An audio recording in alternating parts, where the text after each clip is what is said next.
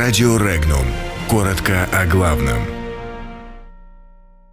Литва поглощена борьбой с Россией, Украина – ожиданием реформ. США не собираются возвращаться к ракетному договору. Глава Сейма Литвы внезапно стал борцом с Россией. Украина находится в ожидании реформ. Путин находится с визитом в Иркутской области. Забайкальская школа может превратиться в руины.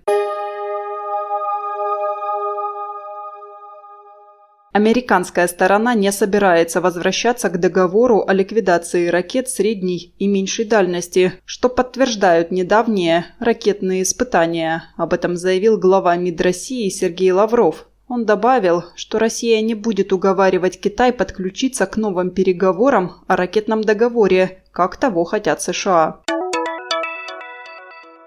Председатель литовского парламента Викторас Пранскетис который находится на грани свержения из-за ссоры с главной литовской правящей партией, с главой Союза крестьян и зеленых Литвы Рамунасом Карбаускисом, ранее практически никогда не комментировал международные отношения, теперь вдруг стал ярым борцом с влиянием России – Политик отправился в Таллин, где встретится с главами парламентов стран Прибалтики, а темой его доклада на конференции станет сообщение о борьбе с российской дезинформацией.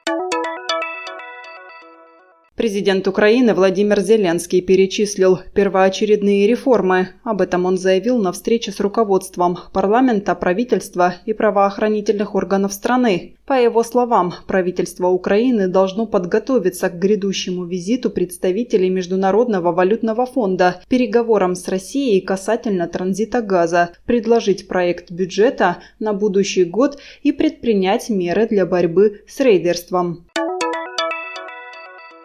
Президент России Владимир Путин вышел к жителям города Тулун, пострадавшего от летнего паводка. У здания городской администрации собралась толпа людей, в их числе те, чьи дома пострадали от воды. Глава государства подошел к ним в сопровождении охраны. От тулунцев его отделяло металлическое ограждение. Разговор шел о восстановлении зданий. За все 55 лет существования в средней общеобразовательной школе номер один, расположенной в поселке Какуй Сретенского района Забайкальского края, ни разу не делали ремонт. Но дело, похоже, сдвинулось с мертвой точки после того, как это общеобразовательное учреждение посетил новый глава региона Александр Осипов. В здании, где обучается более 450 детей, требуется замена системы отопления, окон, полов. Подробности читайте на сайте Regnum.ru.